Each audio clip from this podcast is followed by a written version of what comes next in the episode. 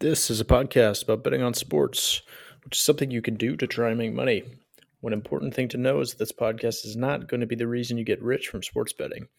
To repeat, we are not going to get you rich. There's sleazeballs abound all over the internet who will be happy to take your money to chase that lie. Here at best, we might make you a little bit less awful of a better if you're lucky. Bet at your own risk. Don't bet more than you can afford to lose, and Godspeed. Welcome back to the Jay and Silent Rob podcast.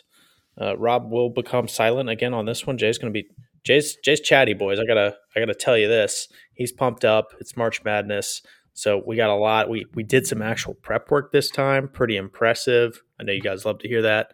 Jay, tell us how pumped you are for this one. I'm very pumped. Total disclaimer: I did not bet college basketball this year. Took it off. Was going to be productive with my life, and then found TopShot.com. But I am very excited. Love March Madness. Nostalgic, fun. Just so glad we have it this year. Didn't have it last year, obviously. So yeah, very pumped. A couple things of note. I did get some feedback, Rob. We did the Rob pod or the Rob episode of this podcast last week, and we actually I listened to it, and we actually sounded like adults almost. Had a pretty civil conversation. I guess that's because you were steering the ship. Mm-hmm. But I had a couple people reach out. Thank you to that. And they really enjoyed it.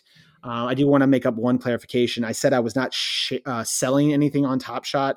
I was not panic selling anything on Top Shot. I do have about 80% of my collection up for sale if you are bored on the internet and want to look at some things. But I have them at prices not near the market low. So I am not panic selling or expecting to sell anything in the next week or month. But I did want to make that clarification. But yeah, enough Top Shot. It is March. We're going to talk March Madness, just some basic strategy. I know people want picks, but it's more about theory and understanding, what we're doing here. But as all, it should be fun. So anything before we dive into basic strategy, Rob, or are you back in your comfortable silent mode? No, I've got one, and it's related to what you just said about you're not selling Top Shot. I realized that I shilled Bitcoin to our listeners last week, and I did actually sell some this weekend. Not related to the price being super high, or I think that it's not good, and I still hold way more than I should. But I did sell some, and it's related to actually buying the house that I live in. I might be buying a house, so. Whoa. Do your own research. You gotta have own stuff that's relevant to your own personal situation, of course. But as you were saying that, I was like, damn, I'm a shady guy, dude. Pumping up the price and then selling onto my listeners. And we even said how people that are doing that and how fucked up they are. That's right. That's rich. Well, so you found the right podcast. That's all I gotta say. Well, I appreciate the transparency. And yeah, if you didn't, I really did like that episode. I think you did a good job steering that ship, and we're going to do it again early next season. This is the last episode, March Madness. If you haven't joined our March Madness bracket, please do so. Reach out to either Rob or I. We'd love to have you in there. $20, of course, fake internet dollars per bracket, max of 2 brackets per person. It's a winner take all bracket. And it's important to know that the points double for each round. And this kind of takes me to my first point about basic strategy, trying to win your March Madness pool, is you need to know the rules. So very similar to a lot of people think, all it takes to be a professional poker player is just knowing poker. But there's really so much more that goes into being a professional poker player. You need to know, when the worst players are playing. You need to know, obviously, the odds of everything. You need to have emotional control, things of that nature. Another example would be like when Jeopardy James transformed Jeopardy, right? Everyone thinks Jeopardy is just a trivia game, but he broke it into 3 different games. Obviously, it's a trivia game, and he researched the shit out of a bunch of different topics and made sure he was an expert on that. But it's not just that. It's also a game of hitting a buzzer, and that's an actual part of it. He trained to hit a buzzer so he could, have that advantage. And then he also optimized searching for daily doubles. So he took those 3 elements and gave himself the best advantage to win Jeopardy. And now if you are lucky enough and also skilled enough to get on to Jeopardy and you don't play the way Jeopardy James did, you're an idiot. You're doing it wrong. It's essentially basic strategy now. If you're not familiar with that reference, then you're probably lost there. But essentially what it's saying is there are many things that go into optimizing a game for basic game theory. And what we're going to tell you here is you're increasing your odds.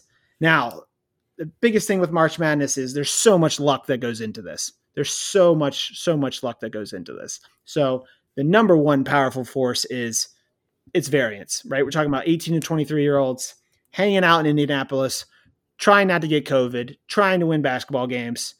It just reeks of randomness. But what you're trying to do, let's say if you're in a bracket of about 25 people, you're trying to take your 4% chance, right? If everyone has an equal chance, you're trying to bring that up to about 8, maybe 10 or 12% chance based on how well you maximize your odds and how poorly the opposition, the other people in your pool, diminish their odds, if you will. So does that make sense, Rob, in how, the forces at play are, or are we still under the assumption that everything is preordained and it is your year to win this tournament? This is the first year of what I call the Calvinistic kind of deterministic basketball where it is preordained. And we're here to sell you picks at top dollar. No, you're right. I like the framing that you did before the show, where you talk about kind of frame that for the listeners for how good of a chance you might have to win, all things equal, and then how good of a chance you might have to win if you optimize to the nth degree. Right. And that's what we were saying about you're obviously if it's 25 people, you got a 1 in 25 chance. That's 4% if all things were equal. If you're optimizing, you're probably doubling your chances to 8, maybe 10 or 12, like I said, depending on what the other people in your pool are, how good they are. Are they just picking mascots? Things of that nature. So we're still looking at, a 10% chance if you are in that pool of 25. Now, if you're in a pool of, let's say, 10 people, you don't have to do as much game theory. It actually kind of just is picking the best picks, if you will. There's a little bit of knowing your pool, right? We use the example that the overwhelming 1 seed this year is Gonzaga. So if you're in Spokane, Washington, the overwhelming game theory is to pick any team but Gonzaga. Obviously, you probably want to pick a good team, like a 1 seed like Illinois or Baylor or somebody of that nature. But just because the majority of people are going to be picking Gonzaga, all you need to pretty much separate yourself from all those other people is Gonzaga to lose, right? One event to occur. Rather than if you pick Gonzaga, okay, well, 80% of your bracket pick Gonzaga, so that doesn't separate you at all, right? Even if Gonzaga wins at all. So just thoughts of that nature. Another thing is, thinking of these big name schools, not just at looking at the numbers either, right? A lot of people will look at a 11 being a 6 seed. A lot of times that's not even that big of an upset. So look at the Vegas odds, things of that nature as well. All of that being said, though, do not overthink it, and have some fun. So we're going to go kind of bracket by bracket. And I think the best way to look at this is it's not one tournament, it's 3 weekend tournaments, right? So if you win your division, if we'll call it, which is the first weekend, then you go to your regional tournament where you face the other 3 regional winners or division winners in your region, right? And then you play those 4 teams will have their tournament, right? And whoever wins that goes to the final 4, which obviously meets the other regional winners. So it's important to look at that. I think a lot of people, they're putting the cart before the horse when they do these things, right? And I think a major advantage is looking at the first division, the first weekend, and looking at, oh, wow, out of these 4 teams, this team is clearly better. And we'll put that into practice while we look at each region. It's important to note I am not going to share my winners because that I think takes the fun out of it. Also, I know a lot of you are going to be in my bracket. So that would be negative EV for me to do that. But if you connect enough pieces, connect enough dots, I think you will see where I'm doing here. And at the end of it, make your own damn decisions. This is a free podcast. If you want my bracket, send me some money. and you'll have my bracket. But no, it's more fun this way. I guarantee you, you will learn a lot more from trial and error than just copy and pasting. With all that being said, should we dive into the bracket there, Rob? Let's get it. All right. Starting in the East, we have, which I think is the most hectic division, or excuse me, region. We have Michigan as the 1 seed, Alabama as the 2 seed, Texas as the 3 seed, Florida State as the 4 seed, Colorado as the 5 seed, BYU as the 6 seed, Connecticut and as the 7 seed, and LSU as the 8 seed. Michigan is without one of its best players. Michigan is clearly the best team in this region, but they actually have the worst odds of a 1 seed to come out of this region. It's not really about Michigan. It's more about the other teams in the region. It's that old fashioned, it's not me, or excuse me, it's not you, it's me type of deal. But it also, Michigan is missing one of its best players this weekend. It might linger into more with Isaiah Livers. So do monitor that status. Another thing is with all the COVID, I would wait to submit your picks to the very end. So check on Friday to make sure there aren't any COVID updates or anything of that nature in such a wacky time. At this recording on Tuesday night, there have been no announcements of a team withdrawing. So if a team does get a COVID, it would be a disqualification. This is the bracket I was telling Rob beforehand that I think is going to be most tethered to your success. So think long and hard about who you have coming out of here. I think it's acceptable to have upwards of probably 6 teams come out of this bracket. Michigan, of course, Alabama, Florida State, Texas, Colorado, and UConn. I think you could make a case for BYU and maybe LSU, but I think Maryland and Michigan State, you're kind of picking hairs here. I think an interesting part here, if you look at the East, is that bottom region. I think UConn is a real good dark horse. And first of all, I really love them against Maryland. They're a much better team than Maryland. Hurley is the coach of UConn, much better coach than Maryland. So I do think you're going to get a great 7-2 matchup with Connecticut and Alabama. And I will say in at least one of my brackets, I'll have UConn coming out of that. The other one, I will have Alabama. If you do 2 brackets, a good strategy is, for example, if you're picking Connecticut over Alabama in one bracket, in the other bracket, you might have Alabama going all the way to the Elite Eight or the Final Four, and that kind of differentiates your 2 brackets to kind of give yourself multiple paths to get points. You don't want to have 2 brackets that are in the top 5, right? You want to be aiming for first place for your bracket. So you want, in an optimal world, you want to have a bracket that's in first place, and then the other bracket can be in last place, right? It doesn't matter if it's second or last. Some of you were in pools that reward second and third place. That's kind of just, that's gross. If you're not, if you're not first, you're last, the Ricky Bobby way. I'll definitely have Michigan in one of these coming out. They definitely are the best team overall. But it won't shock me if I come up with Florida State. Probably couldn't be talked into Texas, but one thing about Texas is they are at their lowest right now. Preseason in KenPom, they were ranked 9th.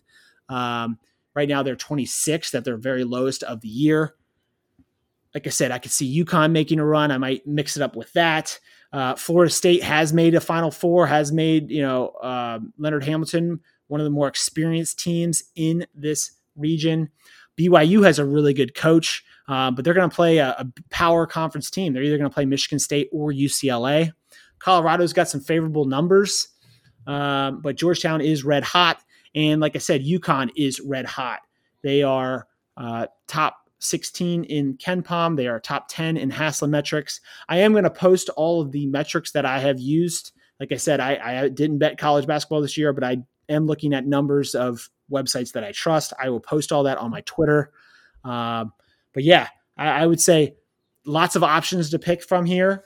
Don't read too much into it. Look at the regional odds. But at the end of the day, we're flipping coins here and have fun with it. A good way to look at it too, though, is look at the opening week odds. So those are posted. This one this week already. So if you see a team that has they're only favored by 3 or 4 points, you probably don't want that team to go very far unless for whatever reason you really love them, because 3 or 4 points in college basketball is only a 60, 62% chance of winning. So if you're in a format like my bracket is, or our bracket is, Rob, you don't want to take that risk because there's a 40% chance that a team that you pick to go to the Final Four loses in the first round. And then your bracket's pretty much shot there. So you want to look for safety in these first couple rounds. Conversely, if you're in a bracket that rewards upsets, that's where you want to take your shots, things of that nature, because that doesn't sink your battleship if you lose a Final Four on the first weekend or the second weekend. So that comes back to our rules, our insight from the very beginning of know your bracket. So gun to my head, I'll probably have one for Michigan, and then I'll probably split hairs between either Connecticut and Alabama or Florida State for my other bracket for this Final Four here, Rob. Anything before we move to the beautiful Midwest? I'm sure you didn't Google this before because I didn't ask you this, but in the history of these regionals, if you had to say what percent of the time it ends up with a 1-2 facing each other in the regional final, what would you guess that at? I would guess that at probably 8%, 5-8%. Mm-hmm. So that happens. So, you multiply that by if that 8%, right? There's 4 regions, so we put that at just at a 25, 30% chance. That means what? That happens every 4 years. That happens in one of the regions. I think that sounds about right. Maybe a little bit more, probably 10 to 15%. The thing is everyone wants to pick upsets, right? But just because you pick an upset doesn't mean that's the one that's going to win, right? So it's always great to have this hindsight of, oh, I knew this or that. I find a great strategy is more picking against, who you don't want to advance, and then building the most anti-fragile bracket around that, unless you really like a team, because at the end of the day, you got to pick your spots, right? You got to, like I said, you got a 90% chance you're not winning this, so you got to go down with your aces, right? Go down guns ablazing. You got to pick your spots. But if it's a region where you don't really like anything, then build an anti-fragile bracket. What we mean by an anti-fragile bracket is the more chaotic things get, the more you benefit. So those are some strategies just to think about.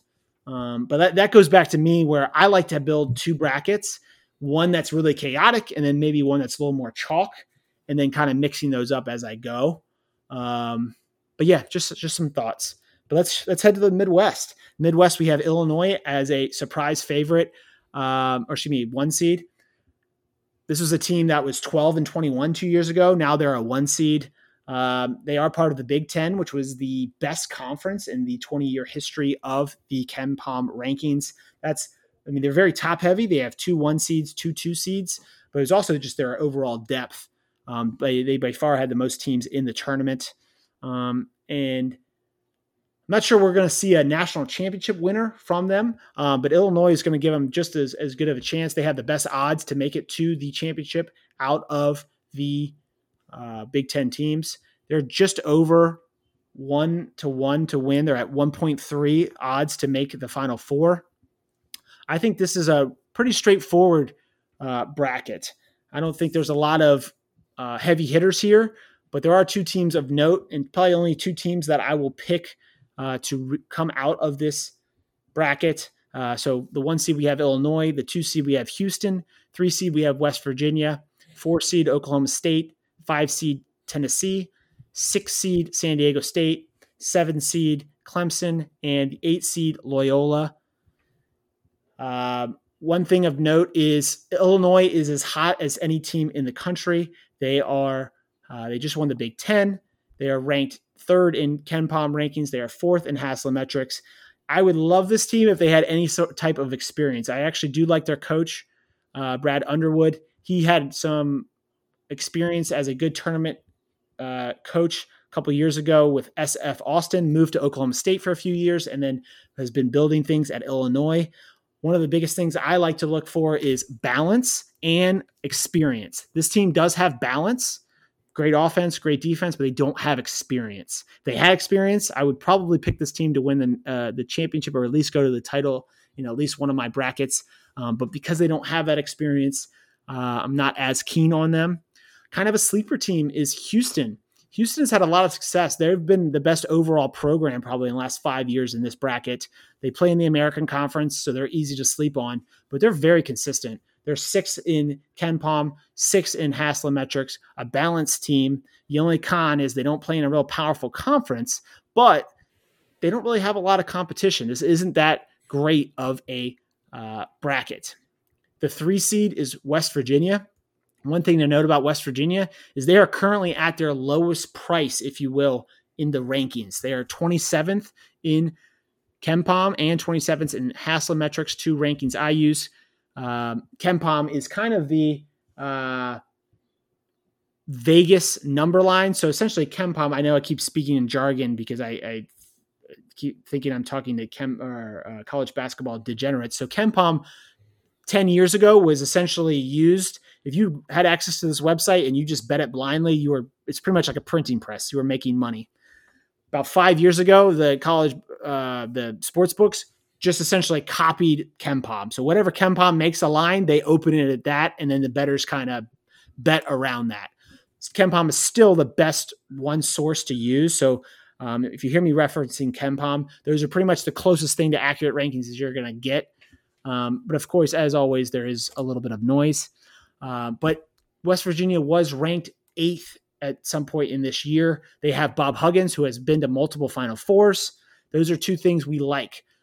West Virginia, mostly known for their defense. This year is actually known a little bit more for their offense.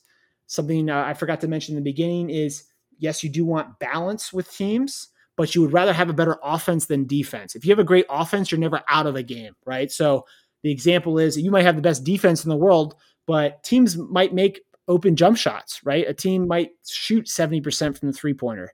If you have an awesome defense, you're going to have a harder time coming back in that game. If you have an awesome offense, you're going to have a better chance at coming back in that game because obviously you can score points. Another team you're getting at a low price is Tennessee. They are 21st in KenPom.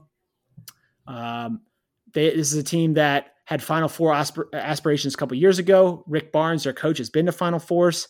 The only problem with this team is it's more defensive-oriented, but I will have them winning at least a couple games, and I do like them coming out of that mini-region, that mini-division against Oklahoma State for a variety of reasons. First of all, Oklahoma State has the quote-unquote number one overall pick, Cade Cunningham. They have this superstar team, and he's a great NBA player, but those star-driven teams with not a lot of experience, which Oklahoma State doesn't have, they don't really usually do well in the tournament. Also, Oklahoma State is playing a very feisty 13 seed Liberty. That is one of the upsets I will be having definitely in my bracket is Liberty. And you kind of want to parlay that. So if you know that Liberty has got probably a 20 to 30% chance of beating Oklahoma State, then you're going to want to make that second round pick with Tennessee to win even more so because you're expecting to face Liberty more times than the average person is. And that's where you kind of get that leverage. Thinking 2 or 3 steps ahead. Last team I really want to talk about, or last matchup I want to talk about, you have Loyola and Georgia Tech. I think this is a tough matchup, maybe the hardest 8-9 matchup that any 1 seed has to face. You have the narrative of if Illinois wins, beating Drexel, they would face Loyola, who is obviously Loyola of Chicago. So you have that narrative rivalry. Loyola, the rankings love. KenPom has them 9. Haslametrics has them 18. They haven't really played anybody, so they're not the 9th or 18th best team. But it's hard to know if they really 25, are they really 30, are they really 40th, or maybe they are closer. Maybe they're low 20s. Maybe they are 18th or 10th. So you have the narrative there. Also, Georgia Tech is red hot. Just won the ACC tournament for the first time in I think nearly 30 years. So Illinois, that's another reason why I'm not going to have Illinois moving that far because. They're after the second round, or excuse me, after the first round playing the 16 seed, they're going to be facing a tough team in Loyola and Georgia Tech. And then most likely after that, Tennessee or Oklahoma State. In terms of the bottom half of that bracket, I really like Houston. I might have West Virginia coming out of one of these brackets just to kind of diversify with Houston, but I would most likely going to have Houston go into the Final Four in one of my brackets. One note I want to talk about with game theory, you see a 6-11 matchup there, Rob. Who are the schools you see at 6-11 there, Rob, in the Midwest? We're talking San Diego State. We're talking Syracuse, two party schools who can get down, get jiggy with it. Absolutely. So a lot of people will look at it and say, oh, a fun upset pick is I'm going to pick Syracuse over San Diego State. And they're partially right. Syracuse is a great tournament team. And even though this is a 6-11 matchup, San Diego State's only favored by 3 points. But then you got to think, Syracuse is a very popular basketball school. Carmelo Anthony, of course, choosing to go to Syracuse instead of staying in-state in Maryland, even though Maryland had just won the national championship in 2002, 1 year before he graduated. I'm still not getting over that, of course. But, yeah, Syracuse is a very popular team. So while you think you might be picking an upset there, a lot of people are going to have that upset. The sneaky part is it actually is a good upset pick because Syracuse does have a good chance of winning that game. So the way I'm going to play that is I'm going to have Syracuse upsetting San Diego State in one of my brackets, but then I'm going to have West Virginia winning that next bracket. And then I'm going to have, or that next round. And then the other way from the most highest leverage is I'm going to take San Diego State to beat Syracuse in one bracket. And then I'm going to have San Diego State advancing to the Sweet 16, because I know compare the average 6 seed, so few people are going to have San Diego State. So that's just some of the things to think about from a game theory perspective. I know that doesn't really make a lot of sense, but just things to think about. You're not just picking upsets like 11/6. It's not really an upset if the majority of your bracket has that same 11/6. Does any of that make sense there, Rob? Yes, it's a ton, man. You're talking like a person who's thought about this a shitload, which is true. But yeah, okay. So yes, it may be a good pick, but it's also a popular one. So you got to kind of factor that in, maybe do some discounting or maybe not. Maybe keep it simple. We don't know. It's random as shit. Yeah, it is. And like I said, I know I'm talking almost in circles there, but it's not just, Unless you get points for upsets, then if you're in a bracket that gets points for upsets, then I definitely think you should take Syracuse, no doubt about it. But okay, and that's not the case for our bracket, right? It's not the case for our bracket. Okay, yep. Right, and if you have any questions about our bracket, please let me know before you submit your picks. So I'd mentioned I like Liberty over Oklahoma State in the first round. I also like Rutgers over Clemson, a nice 10-7 matchup. Big Ten, first of all, Rutgers is favored in that game, so that's another one, even though it's a 10-7. Look up the Vegas lines. It takes 5 minutes. You'll get a lot of value there. And if you're looking at the Vegas lines, you're essentially looking at the KenPom rankings because, like I said, Vegas just incorporates them in there. All right. Should we venture to the South, Rob? Heading back to your stomping grounds. Let's do it. All right. The South is where we have what I think might be the chalkiest bracket, at least from a Final Four perspective. You have Baylor, who you're getting at your cheapest price this year. They are the overwhelming favorite, almost even odds to win the region. And they are one of three teams to be KenPom #1 this year. And the lowest they've been ranked all year was 4. They have a lot of stability. We are kind of getting them at their cheapest point right now. You think of Blue Buds in college basketball, you don't think of Baylor, but over the last 2 years, other than Gonzaga, this has been the most consistent team in college basketball. So that's a pretty good sample size. Baylor will be going to the Final Four in at least one of my brackets, maybe both of my brackets. So that I will share with you. Ohio State, the 2 seed in this bracket, is a fairly good 2 seed, pretty decent coach. They're not going to over talent you, but they do have a good coach. But other than those two, I most likely will not be picking a team to go to the Final Four from the other 14 teams. The 3 seed Arkansas, they play kind of a funky style of play, very high paced. Eric Musselman, a good coach, but they don't have a lot of experience as a team. The 4 seed Purdue, pretty much they're always ranked 3, 2, 4 seeds. Computers love them, just like KenPom here. They have the 13 rankings, but really they're probably closer to a 16, 17 overall rankings, I would say. They don't have a lot of success in the postseason. Also, this isn't the best version of their team. Texas Tech, the 6th seed, a great program, a great coach, but not one of their best versions of their team. That being said, definitely a team I'm not looking to pick against. And that's another reason to fade Arkansas, because after their first week or first round, they would have to play the winner of Texas Tech and Utah State. So there's like a 70% chance they'll have to play Texas Tech, a team that just 2 years ago was in the national championship game. The 5 seed Villanova, a really good program, but they have a major injury. Connor Gillespie, one of their best players, is out for the year. They play also a very high variance type of basketball, and it's high variance for two reasons. One, they shoot a lot of three-pointers. Three-pointers are binary. You either get 0 points or you get three, and they're quite random. So if you shoot 15% under expectation, it really doesn't take a lot to beat you. Conversely, if you shoot lights out, you can pretty much beat anyone. So if you're in one of these really big tournaments or brackets, this is the type of team you might pick in one of those brackets to go far, because they are high variance and because of the injury. That's the only caveat why I wouldn't pick them, is just because that injury is massive and they kind of are a brand name. So you're not going to get your most bang for your buck. The other reason they are high variance is they are slow tempo team. Slow tempo means less possessions, right? So less chance to show your skill over a lesser team. It's like if you're playing Michael Jordan in a game of like horse, would you try to beat Michael Jordan in a jump shooting competition shooting one time or shooting 100 times, right? If there's less possessions, less chance for Michael Jordan to show his skill over you, you're going to have a chance. If you just shoot once, you shoot 100 times, you're going to lose, right? So that's why the slower paced teams, they play a higher variance game. This is the same for Wisconsin, who is the 9 seed here. That's a tough 9 matchup. They do play a good brand of basketball. I do like them against North Carolina. They're a high floor team, but a low ceiling team. That being said, they are a pretty good program.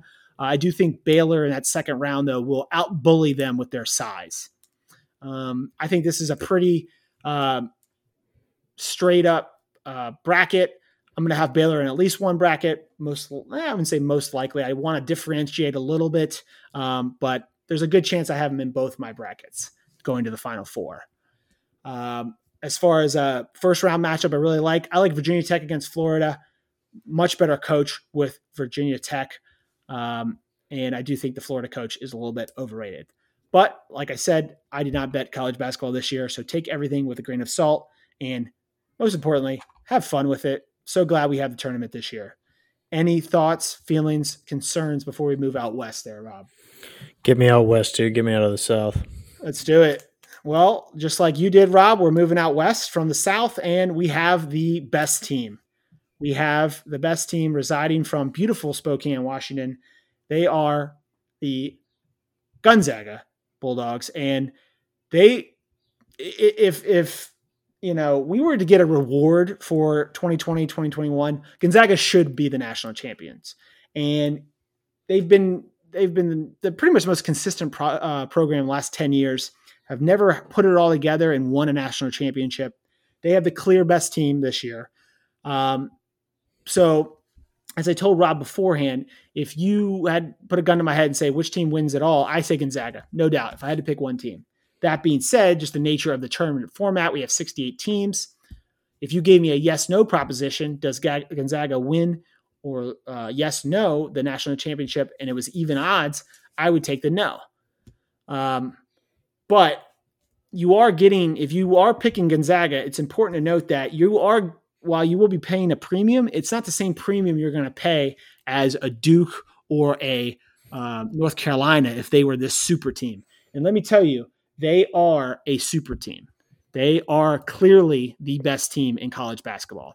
And they are in arguably the easiest region. So those two things combined, I know I will at least have in my bracket Gonzaga winning winning the national championship. But probably in my other bracket, I'll have somebody else just for differentiating purposes and game theory purposes, as I mentioned previously. But don't hold me to it. I have the right to change all things, like Rob selling all his fucking Bitcoin after pumping it last episode. Moving to the 2 seed, Iowa, probably the second best offense in college basketball. That's a huge plus. That's going to keep them in every game, but they have a bad defense, 50th ranked defense by KenPom.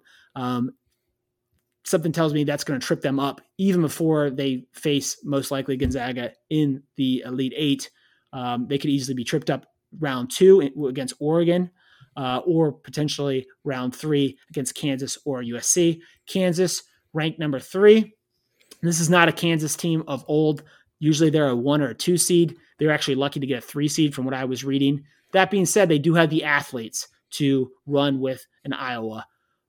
So you might be getting them with low expectations. I can speak from experience as someone who's coached both middle school girls and middle school boys basketball. It's easier to coach without expectations. There's less pressure, right? You play a little bit more freer. So maybe you do see that. But that being said, looking at the metrics, looking out from what I read, this is an underwhelming Kansas team, which is the 3 seed. The 4 seed, Virginia. These are one of the teams that play a more high variance type of basketball, extremely slow tempo team. Computers love this team, but higher variance means more likely to be upset. I love the way Virginia plays, but like I said, it makes them more susceptible to upsets. And this is not the best version of Virginia basketball, but they are still reigning national champs from 2 years ago.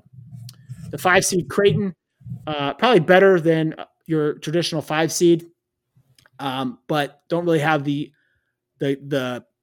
guns to take down a Gonzaga in the Sweet 16. Gonzaga did beat the 2, 3, and 4 seeds. I don't know if I mentioned that already, but they did beat Iowa, they did beat Kansas, and they did beat Virginia already this year. And I think they beat all three fairly handedly, all double digits, I do believe. It got in my head, if I had to pick someone other than Gonzaga to come out of here, I would probably pick Iowa because they don't have that brand recognition. I know they're a 2 seed. And they have great offense. So maybe they just get lightning hot from it. But that all being said, it's hard to bet against Gonzaga, man. They are the best team. 2 years ago, we had Virginia winning the year after they were upset as a 16 seed. And it was kind of like very poetic. 2018, they get upset by the first ever 16 seed winning, my UMBC Retrievers.